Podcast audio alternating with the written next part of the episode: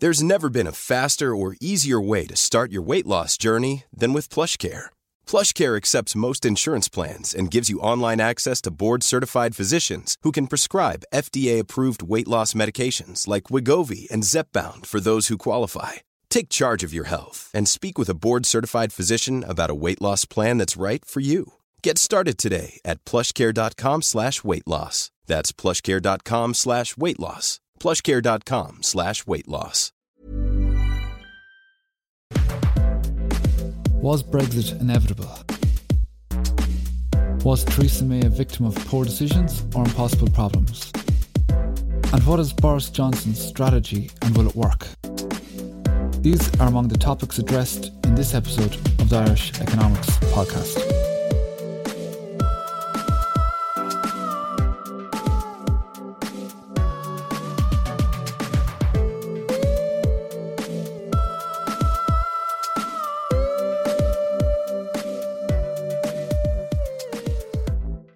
And welcome to episode two of the Irish Economics Podcast. On today's episode, I am joined by Professor Edgar Morgenroth, full professor of economics at DCU Business School. Today, we're going to talk about Brexit, focusing on the strategy behind the decision making.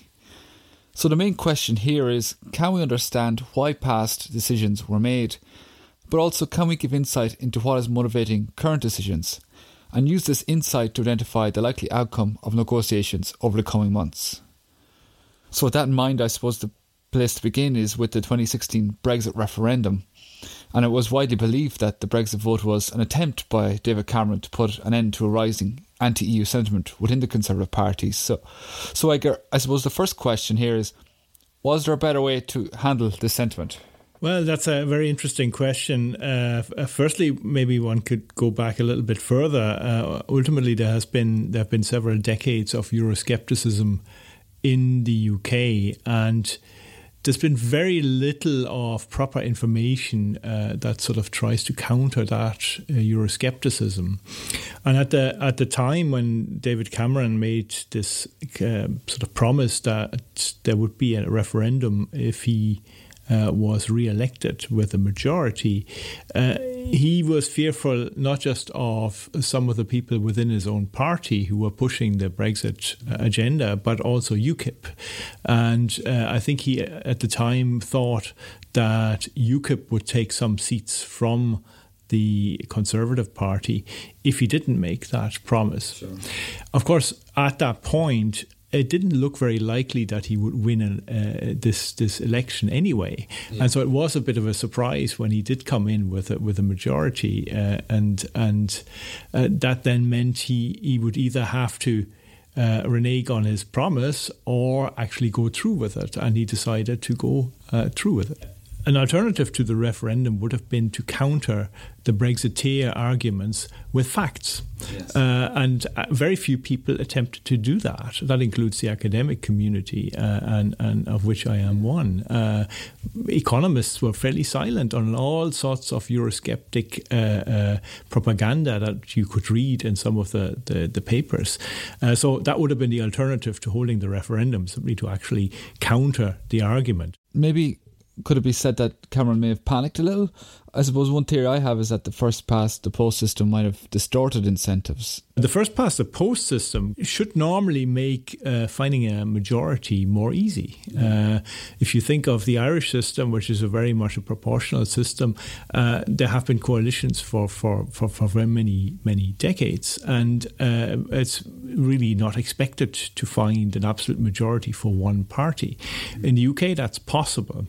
Uh, but what has happened is that that opinions have polarized and parties have polarized and new parties have also emerged, like UKIP or now the Brexit party, sure. party that if every one of those parties just gets a few seats, the arithmetic becomes very, very difficult, even in a first past the post system. And and I think that's where we are now. And of course, the biggest issue for the Conservative Party is that it's internally split. And on top of that, we have a Labour Party that is also internally yeah. split. So finding any kind of majority uh, when the two largest parties can't even find uh, any kind of agreed position is almost impossible. And it would appear then that the focus has moved away from the target objective of serving the people and distorted incentives towards serving the needs of the party. Yes, and I think at this stage we're, we're very much uh, faced with a situation where the, the, the debate is very inward facing. It's, it's largely uh, uh, you know, how does diff- uh, each group get what they want within Britain? Uh, uh for many, and that includes Theresa May when she was uh, prime minister, it seemed that the party was more important than the country, mm. and the country was more important than getting a deal. And uh, uh it's it in, in that sense, you know, maybe the negotiations were doomed to failure anyway because the UK is so divided. So you, you mentioned Theresa May. So there's two frames of thought, I suppose, when it comes to Theresa May and, and, and her tenure. Many people say that she made a lot of strategic errors, but she's also faced with a situation where there's this problem to solve, but there's so many different constraints that it's very hard to find a solution that would give you the outcome that they wanted. I think her approach uh, was extremely flawed. Um, so before triggering Article 50, it would have been useful to actually trash out an agreed position that the House of Commons could support. Yeah. Uh, and failing to do that, she was negotiating on her own without the support of the parliament. We know where that ended up. Uh, we we've had uh, so many votes on the withdrawal agreement and everything around it, yeah. and you know the parliament uh, wants their cake. They they want to eat it as well, and they want another one or two in spare. Um, so it, it's impossible to negotiate when you when you're not sure, and indeed. Uh, even a year ago, I, questioned, uh, certainly on Twitter, uh, whether it was worth negotiating with her at all because it didn't look likely that any deal that she could come back with would find the support of the parliament. Yeah. So that was the first po- problem that uh, I think she she uh, made a mistake on. She should have gotten an agreed position, and only then uh, triggered the Article 50 negotiations. The second uh, very big mistake she made is to start negotiating uh, with the EU in a very confrontative way. Uh, rather than saying, look, you know, we have a democratic uh, outcome here from a referendum. We're going to try and do this as amicably as possible. Uh, instead, we had talk of war cabinets and things like that, and we're not paying any, uh, you know, the Brexit bill that we don't have any liability, you can't force us, and so on. So it was always a confrontation.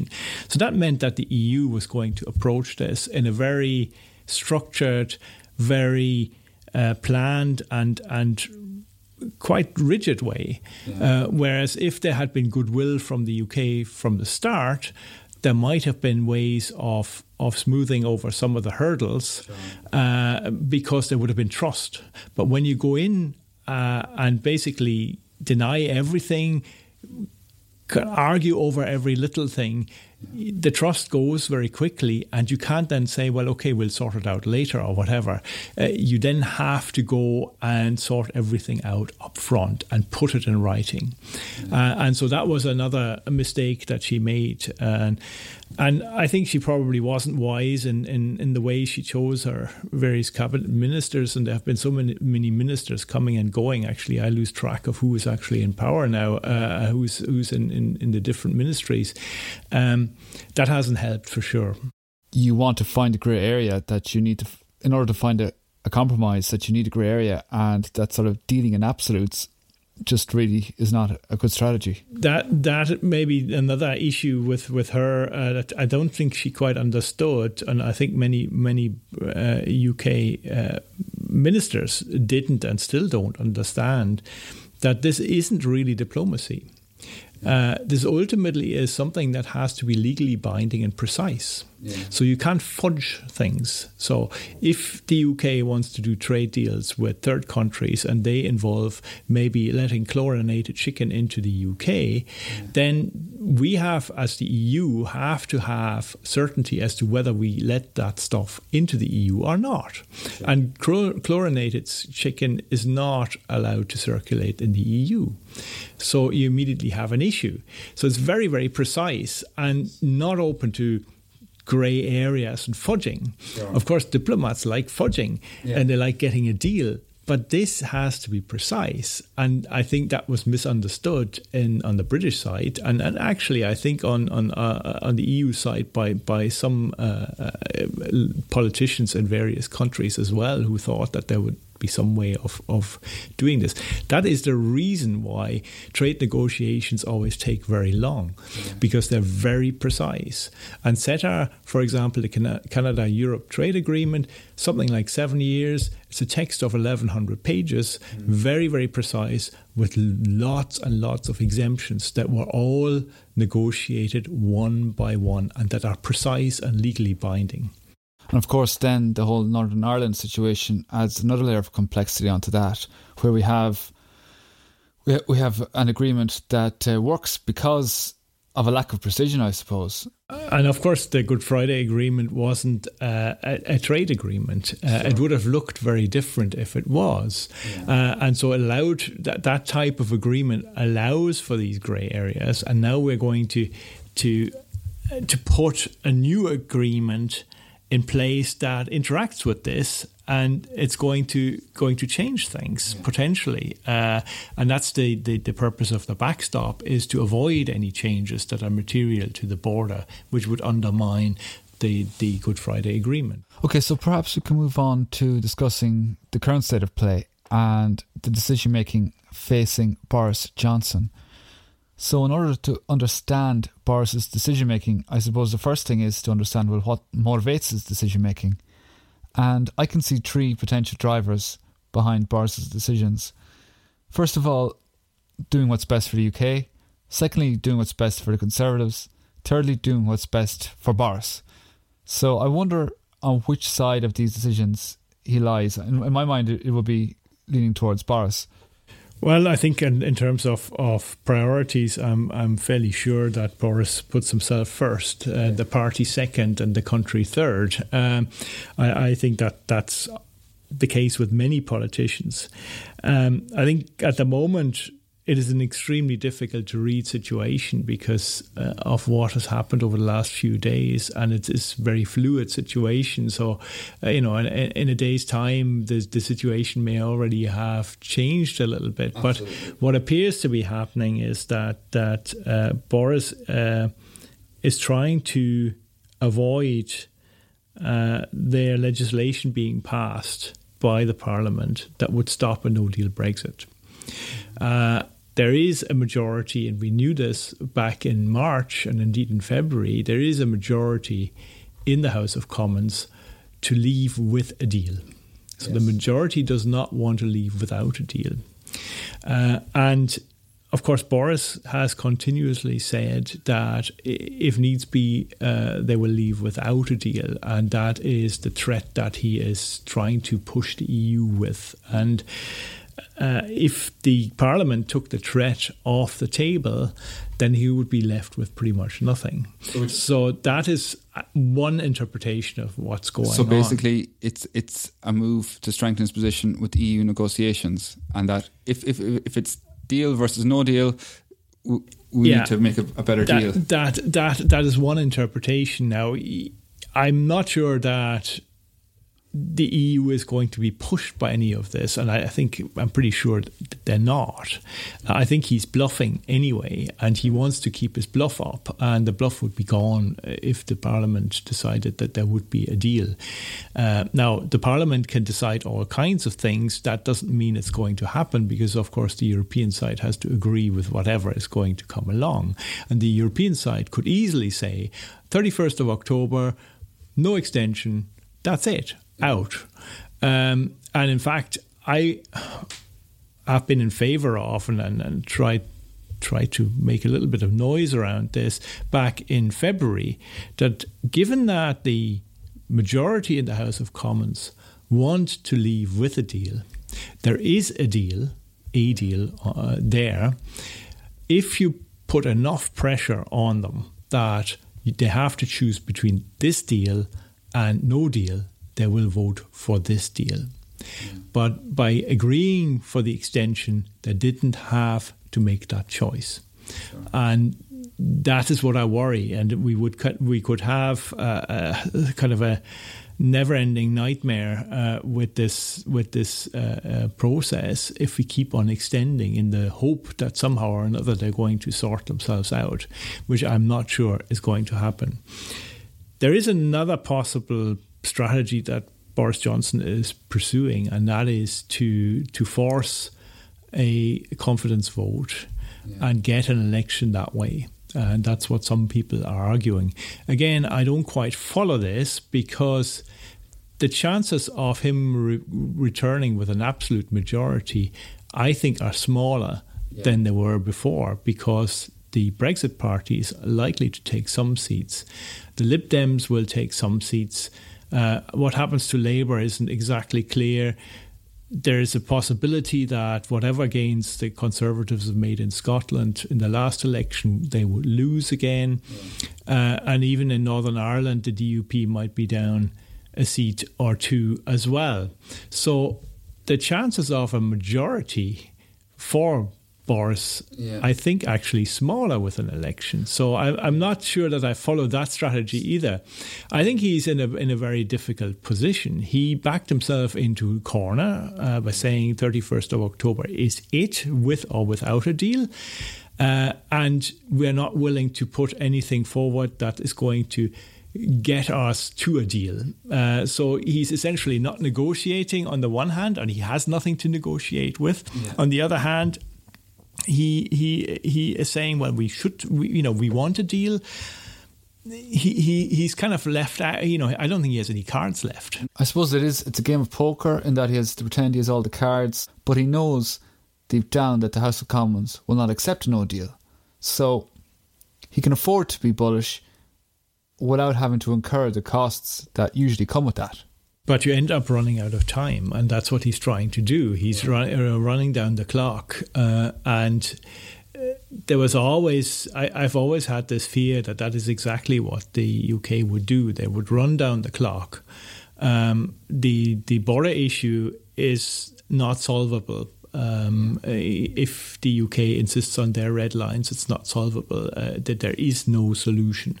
So in that scenario, the, the, the, strategy is to run down the clock and hope that somehow or another the EU line splinters and that, that Ireland is basically sacrificed. Right, okay. And I don't think that's going to happen uh, because the EU at this stage has invested uh, a lot in this and, and in, in holding the Irish position.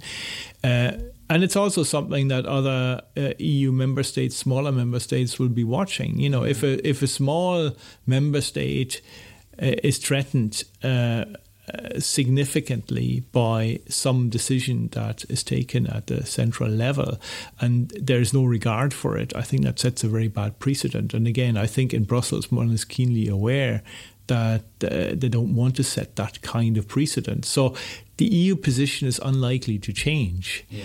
So you you know.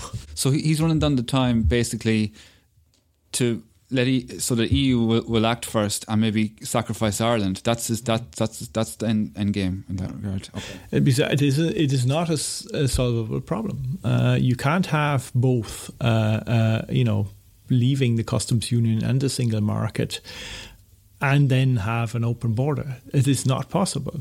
The members of the opposition, Jeremy Corbyn, Lib Dems, etc., they all have a focus now on stopping a no deal Brexit. That's where all their energy is going in. They're putting together uh, some sort of a rebel alliance, as they're calling it, to try and stop this no deal Brexit from happening.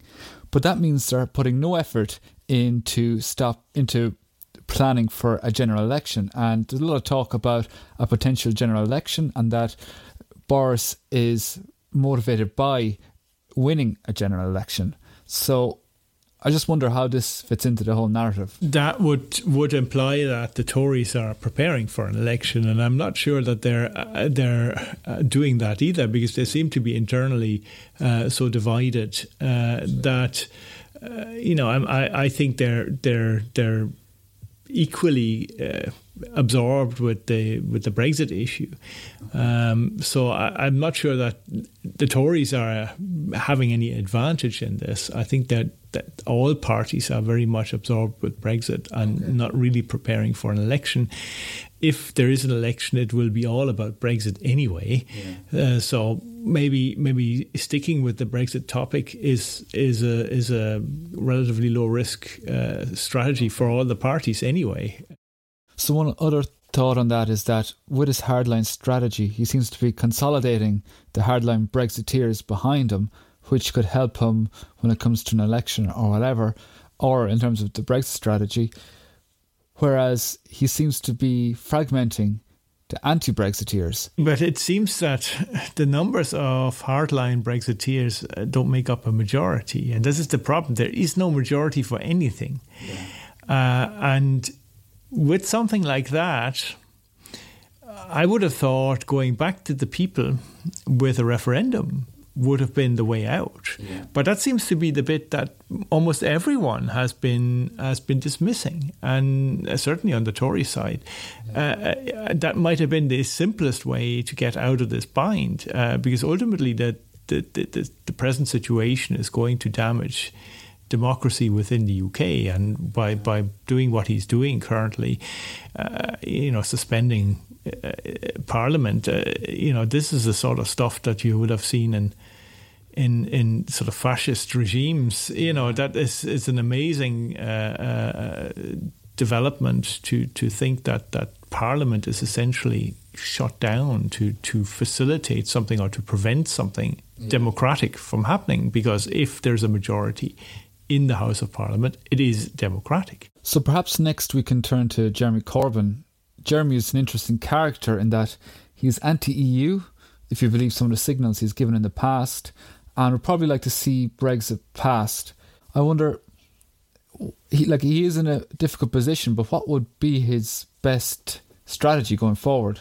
Yeah, I I always thought that his optimal outcome would be a Brexit delivered by the Tories that goes in some way wrong yeah. and delivers an election that he would win. Yes. Um, I'm not sure that that quite such a scenario is on offer and and that's why he is now considering different options. But ultimately, he wants to become prime minister.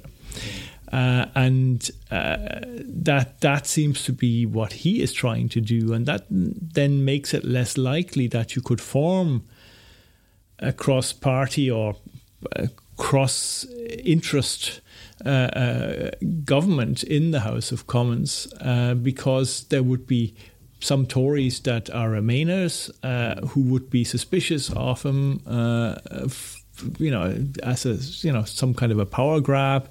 Mm. I think that would be the same in with some Lib Dems. Uh, they would worry about it, and of course, even uh, the likes of the SNP uh, or, or, the, the Welsh, uh, who have been competing traditionally with Labour, would be electorally very suspicious of Corbyn.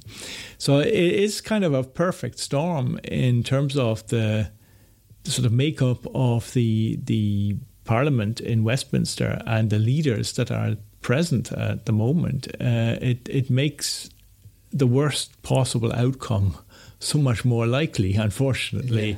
if you had someone like uh, Tony Blair there uh, it would have been a hell of a lot easier for some of the conservatives to say, okay, well, we go with this guy because he wasn't quite so far from them anyway. Yeah, sure. But Corbyn, of course, is quite a distance from uh, uh, the, the, the, sort of even more moderate Tories. So I think that would be f- quite difficult for them to, to swallow that one. Yeah, absolutely. There was that uh, proposal, of course, where it would be a cross party effort to try and stop uh, no deal Brexit, which would not have Jeremy Corbyn as head, but have somebody who'd be more palatable on Labour and Conservative sides. But I wonder, is that something that he would go for? Well, he's the leader of the Labour Party, so uh, for him to be sort of sidelined like that, I, I think uh, his pride wouldn't swallow that one, and yeah. and I think he wouldn't go with it. So, coming up with alternative names like Ken Clarke. Uh, I don't think he would go for it. Uh, it. It's his way or no way, and that seems to have been very much what we've what we've seen from from Corbyn, and and his way, unfortunately, is does include a Brexit, and so I think his strategy, well, his optimal outcome is still that the Tories deliver Brexit, yeah, yeah, so. uh, and and hopefully screw up in, in in some way. Okay, so the final player then in the whole Brexit uh, negotiation is the EU. And more recently, the EU have come out and have acknowledged that a no deal Brexit is becoming increasingly more likely. And this seems like the perfect foil to Bar- Boris Johnson's approach. Boris Johnson is taking the hardline approach, saying, you know, it's no deal or a better deal, and which is trying to spook the EU. But if the EU are coming out and saying, well, you know what, a no deal is not necessarily, you know, we're getting ready for a no deal, well, it seems like this is the perfect way to undermine his argument. A no deal is more damaging to the UK than to the EU. Yes, exactly. Uh, and by quite a margin. So uh, this this is why the bluff of a no deal, I think, isn't going to work. You know, if you say, "Well, I'm going to I'm going to shoot myself in the leg," and you might possibly get splattered with a little bit of blood. yeah. Mm, I don't think you're going to do it. Right? Yeah, absolutely. It's, it's, so that that is the kind of bluff he's he's playing, and it just doesn't. It, I don't think it's going to going to uh, make the EU change uh, their approach. Yeah. Ultimately, they have played this very straight. Uh, I was surprised when when Barnier went for went with the uh, all UK backstop option. I think that was one step too far. Yeah. Uh, other than that, pretty much everything that has come out of the negotiations was pretty much uh, uh foreseeable. There was nothing unusual. Uh, the EU is the larger partner in the negotiations by again a long margin. The UK is the the small one. And in these kind of negotiations, the large one usually gets the bulk of what they want. Yeah. And the EU has done this in trade negotiations previously. Uh, it's well known they're not going to take a different approach. Uh, so they have done it pretty pretty smartly, pretty predictably. Uh, I think there have been a few mistakes made, um, partly, I think, possibly by, by, by, by Ireland, actually, in that uh, moving on to phase two of the, the, the negotiations was done on the back of the backstop that was part of the report that was published, I think, in November December in 2017. And of course, the, the the, the backstop is a clever uh, insurance policy. The problem with that report, though, is that it's not legally binding. And so we hear uh, Simon Coveney, for example, uh, uh now um, talking about the UK reneging on their commitments, but these commitments were never binding, mm. and as such, there were always there was always that chance that they would renege on them. Right. And, and the Irish government and the EU bought those commitments knowing that they could be backed out of. So uh, I, I think at the time it would have been better to uh, try and craft something that would have been legally binding. And I think that would have moved the whole thing on a bit further. Yeah. Uh, the as I said earlier, the UK uh, always, to me, had that strategy to run the clock down, get an agreement at the very last minute, uh, and and Ireland and the Irish border issue would just be, uh, uh you know, that would be the sacrifice that the EU would make. That could have been, that that strategy could have been absolutely stopped at that point in time. We're not moving to phase two until you have something legally binding. Uh, so that was, I think, possibly a mistake, and I think not pushing the House of Commons uh, at the end of, of March to that choice, this agreement or out at that point was another mistake. Again, I think we could have had an agreement at that time. Yeah. And I, I, again I highlighted it at the time. What would be the outcome of the extension? It was always more like more likely that May would be going and would be replaced by Boris Johnson. I think it was easier uh, to do business with Theresa May. Okay, so maybe we can sum up this section by maybe thinking about what these strategies are, maybe summarizing them, uh, and trying to see what might be coming down the line. Um, okay, we start with Boris then. As we said, he wants a better deal and he's willing to leave with no deal in order to make this claim stronger. He's blocking the House of Commons to try and make this uh, a stronger case. In order to get his better deal, he's relying on the EU and Ireland to cave in. And as we've discussed, it's going to be quite difficult for the EU and Ireland to cave in. It's quite unlikely that they'll cave in. So then, what's the likely outcome? Well, to avoid an no deal, I suppose one of two things needs to happen. Number one, Boris needs to back down, and this seems like a politically very difficult thing for him to do. Secondly, the rest of the Commons need to save the UK from no deal. But of course, this is becoming increasingly more difficult. Uh, the only way I can see that we're going to get uh, a deal is that if this deal is pushed through, con- you know, with rigorously without any kind of um, kind of trying to make changes. Uh, there are no alternative arrangements that, and there cannot be any alternative arrangements that deal with the border issue. Uh, you know, it's up to the UK to find such such such uh, uh, arrangements. But you know, we, we, now call that chasing unicorns. You know, ultimately these don't exist. Uh, trusted trader scheme, what does that mean? Well, we already have that in place, actually. Uh, the issue around borders is not about the legal trade, the above board trade, it's about the illegal trade. And a trusted trader scheme or, or technology that does uh, number plate recognition isn't capable of looking inside the trucks and see what's in them. And and that is ultimately the problem. And even if we had that, the nature and the status of the border would have changed, which is politically important. It's politically important, particularly for the nationalist side in Northern Ireland. And the escalation uh, of violence in Northern Ireland that we have seen over recent months, I think, is directly attributable to uh, this whole Brexit issue and the threat to the border.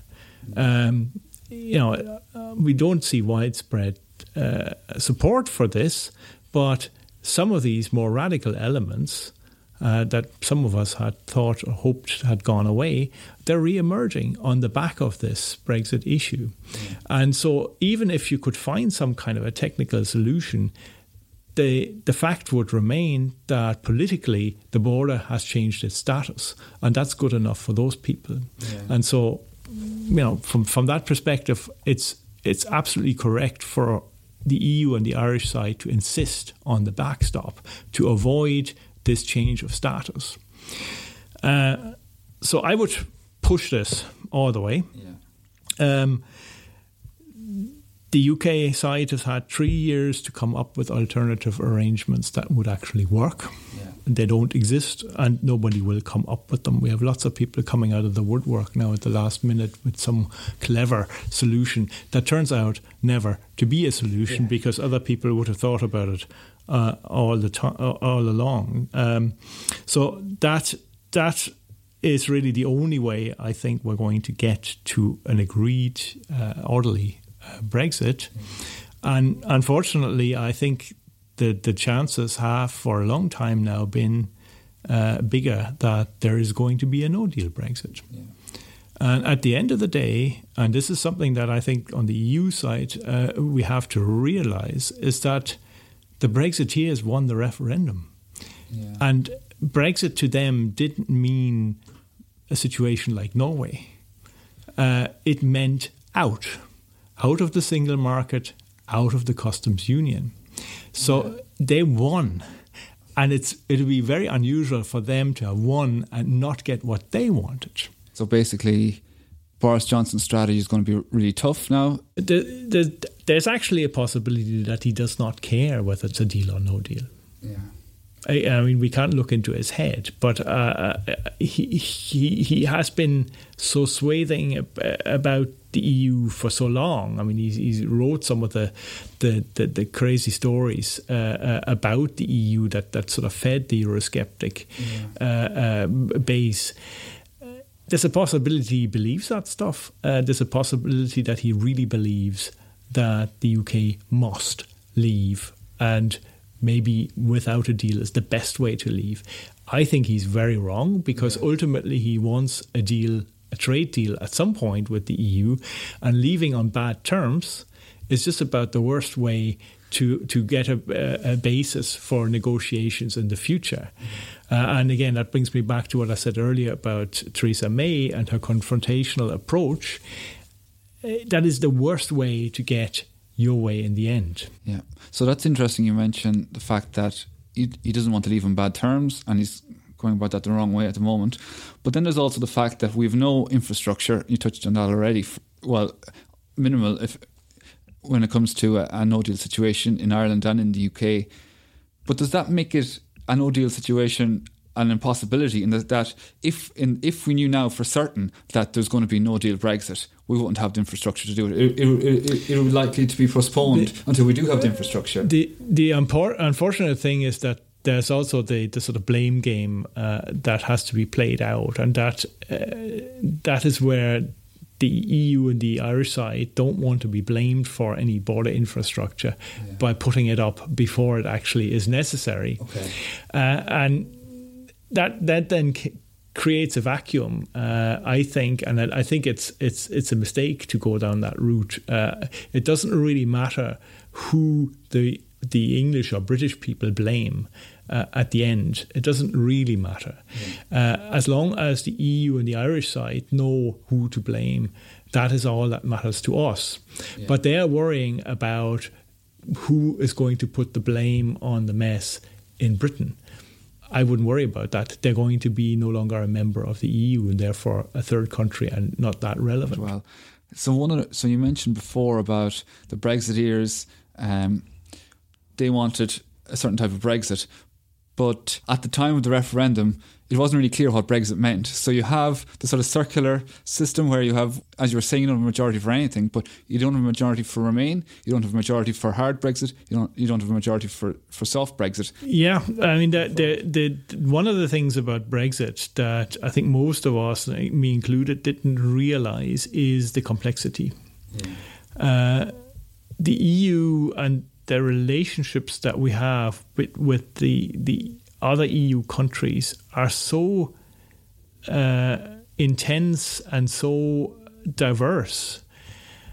Actually, disentangling uh, oneself from that is very difficult, and you come into into the most peculiar areas of legislation where there are issues, uh, and I think that wasn't understood at all. Uh, and I think um, within the, the English establishment, Northern Ireland and the Irish border wasn't really perceived as an issue at the time of the Brexit referendum.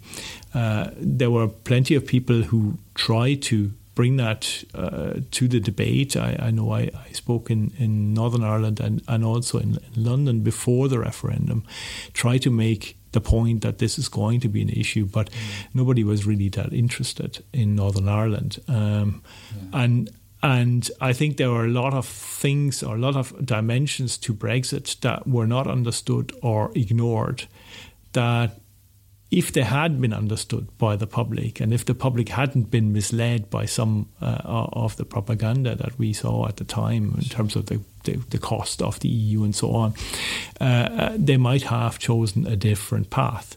Again, if you felt that that was a problem, then you could have held or could hold another referendum. Yeah. But of course, the Brexiteers won the day. They don't want to hold another referendum that overturns this result. Sure. They want this result. Yeah, yeah. Okay. Okay, so just to, in terms of the final section, maybe we'll just think about the, the potential impacts. I know you've done some research on, on in terms of household impacts. Maybe you could just give us an idea of, of, of some of the figures in that regard. Yeah. Um, so when we've looked a little bit. I mean, this is one of the things that that uh, often puzzles me. Um, most countries, uh, Ireland included, um, seem to worry about Brexit in terms of exports. The UK is a large market; we export a lot to them, uh, so that's that's where the problem is. But of course, we also import a lot from the UK, and Ireland is unique in that sense that when it comes to goods, uh, uh, uh we're we're very significantly dependent on on goods coming uh, uh, from the UK. So if we had a hard Brexit, we would have a tariff regime uh, because the UK would become a third country. And we already know the tariffs that the EU has registered with the WTO. So in the research that uh, I've done with colleague at the Economic and Social Research Institute, Martina Lawless, we've looked at the impact of the imposition of these tariffs on prices. Yeah. And it's quite interesting. So the, the average uh, uh, family or household would end up spending somewhere between 900 and 1400 euros more. Uh, uh, because of the tar- imposition of the tariffs. Now, of course, that's a static analysis.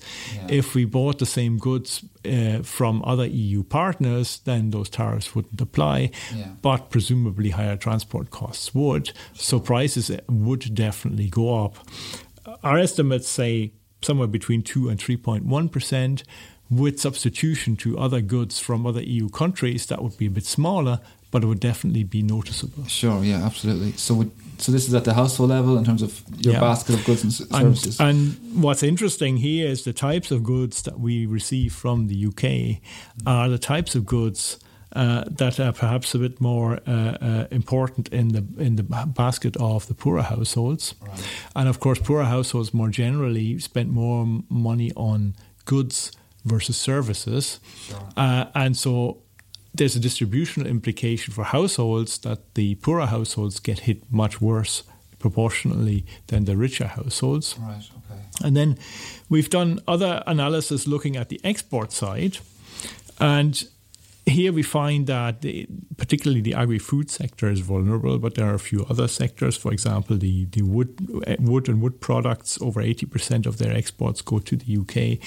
Uh, and that's also where the tariffs are highest.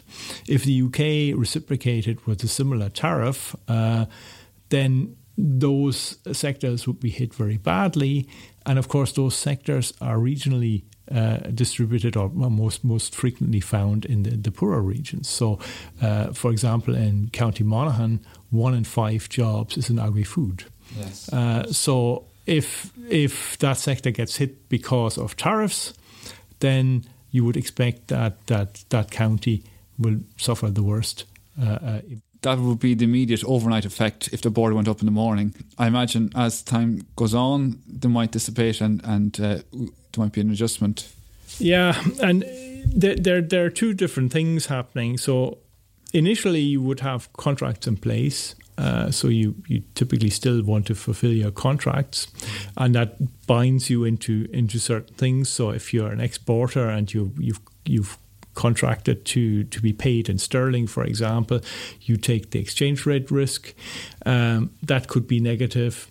Uh, but eventually, these contracts are finished, and then there'll be new contracts, sure. and and so those particular issues are resolved.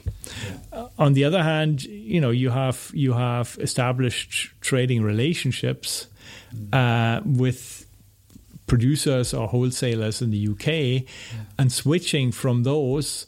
Uh, uh, is not that easy. And likewise, if you're producing, say, a food product that is for the UK market, tastes are not the same everywhere in the EU. Sure. So selling this one product somewhere else is not necessarily easy. You're going to have to win shelf space in, in supermarkets, for example, which you, you, you can't easily do. Yeah. So switching is difficult. So that would suggest that the impact would be biggest fairly early on, mm.